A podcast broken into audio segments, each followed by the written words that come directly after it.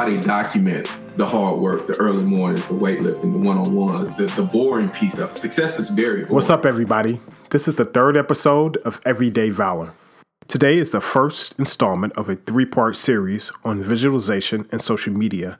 In today's episode, Ant and Mo will discuss how visualization can help with goal setting, the entanglement of social media and instant gratification, and why people don't make to do lists. Enjoy the show. Welcome to Everyday Valor. Welcome to Everyday Valor. When you guys say visualization, in my mind, I was thinking about visualizing goals and stuff like this, but it sounds like it's it's a bit different. No, it's uh, it's, a, it's the same. It's the same thing. Um, the the way I'm looking at it is the fact that I'm bombarded with social media and seeing everybody else's life that affects how I view my goals and mm-hmm. the steps patterns that I go through to achieve my goals. Because mm-hmm. if I see on social media all these people that are famous for doing nothing and not having any skill, then in my mind, that means, oh, I can be a great basketball player just because that's what I want. And you should think of me as a great basketball. No, it don't work like that. Mm. Because nobody, nobody documents the hard work, the early mornings, the weightlifting, the one-on-ones, the, the boring piece of success is very boring. Mm. Mm. And nobody ever documents that because that's not sexy, that's not fun. And I think that plays into the visualization piece. And you're talking about across all age groups? Guys or just amongst like teenagers? Because I want to make sure that I know exactly what we're talking about. I would say 20, 20 30 somethings. Um, okay. So young young adults. I'm trying to get my arms around the whole like the whole topic itself, but if I actually split it in my mind, like it's much easier for well the baseline i go with is people are not going to stop using social media. So when i take that baseline and i say okay well if people are not going to stop using social media well why is it that people use social media or they go on there? There's a huge reward system for people to go on social media. I'm not sure there's a huge reward system for people to visualize goals in their life when you, when you say reward system, what do you mean? A reward system literally is immediate gratification. I mean, there can be multitudes of things, but in that moment that people click on Instagram without really realizing they're clicking on Instagram, is they'd rather not be doing one thing and they click on it to immediately receive gratification at that moment. Whatever endorphins kick in by them clicking on that, seeing stuff, seeing visually, Tyrese, The Rock, Puff Daddy, whatever it is, videos, that can take them down a rabbit hole for 20 or 30 minutes. There's more of a reward in doing that than there is sitting in a room or on the train for 20 minutes with your eyes closed, visualizing all the beautiful things you want in the next five to 10 years, because you don't know if that would happen anyway if you've never had a college graduate in your family, if you've never really been around success that, that goes beyond your neighborhood or your block, to visualize something like that or certain goals, it's a bit difficult. You have to understand a lot of this stuff in terms of clicking on social media or going online, shopping, all, all that other stuff. People don't necessarily consciously do it, so it's it's something that that's repetition for them but there's an endorphins kick when they actually do it. So they really get that reward for themselves. But to, to tease something out because I don't want it to get lost. The the Instagram, social media, going to play basketball, that's more of a lazy entertainment, fun, low barrier to entry sense of, of positive reinforcement, if you will, endorphin mm-hmm. feeling. The reward of accomplishment that comes from hard work, effort over time, that's a different sense of the word reward that Mo is using. Mo, am I am I correct in, in yeah, parsing like that? Yeah, and it's a lot more challenging. Yes. So I would say the former are easier to achieve because it doesn't take a whole lot. It, you can you can be entertained right now. The the internet is is there. Um, I can go play games, do whatever my thing is. I, it's, it's there.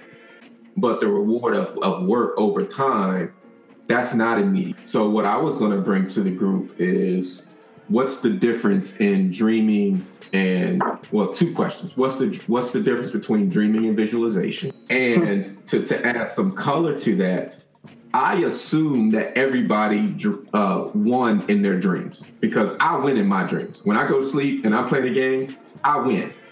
And if I'm losing, I start my dream over and then win. Like that's how I do.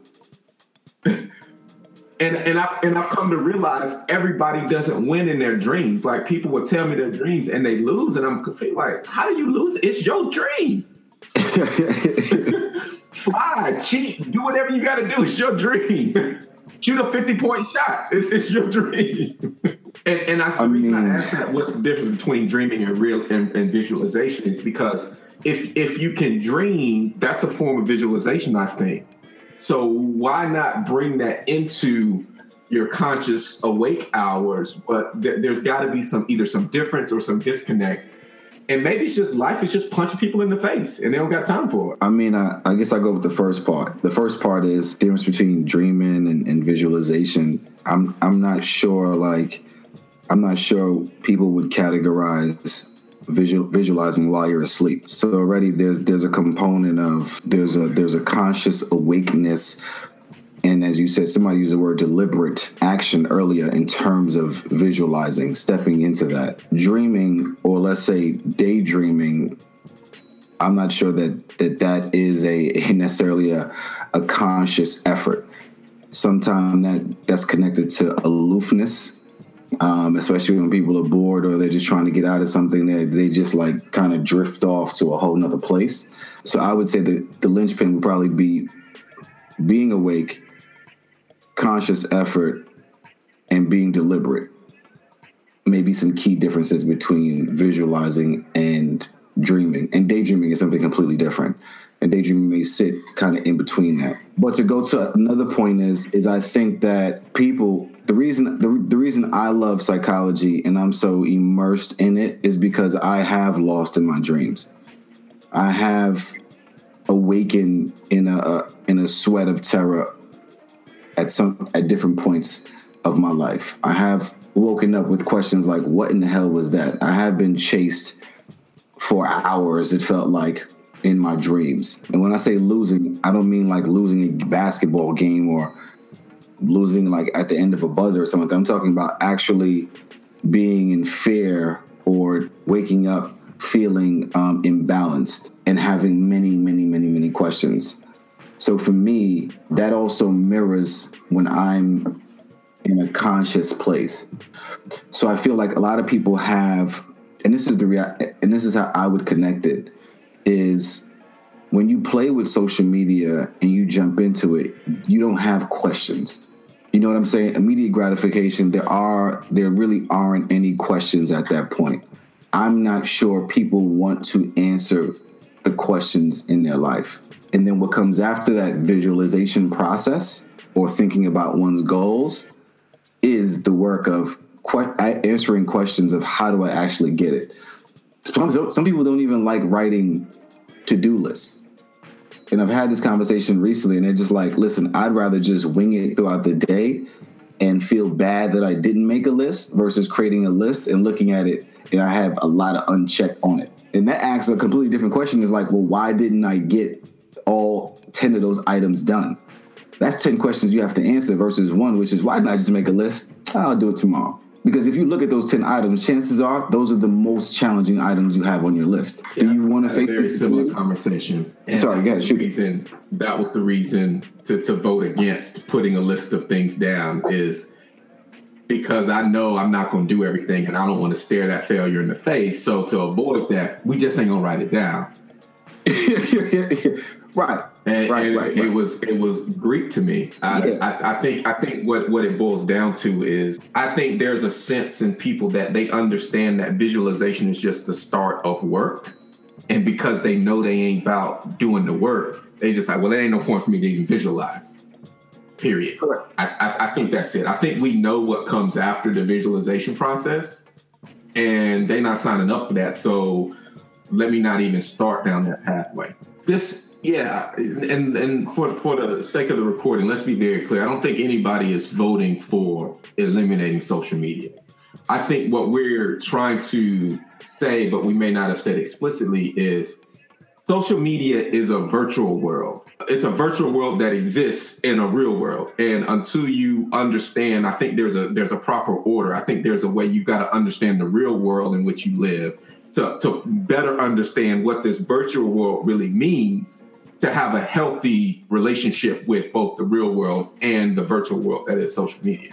I mm-hmm. think with the younger kids, they haven't lived enough in the real world to understand it before they immerse themselves in the virtual world. And I think it causes a distortion that may be unhealthy and counterproductive in some situations. Well, we know scientifically that the brain itself is always looking to balance between, well, actually balance endorphins. So pain and pleasure, cortisol, um, um, and testosterone, the body, right? There's always this balance.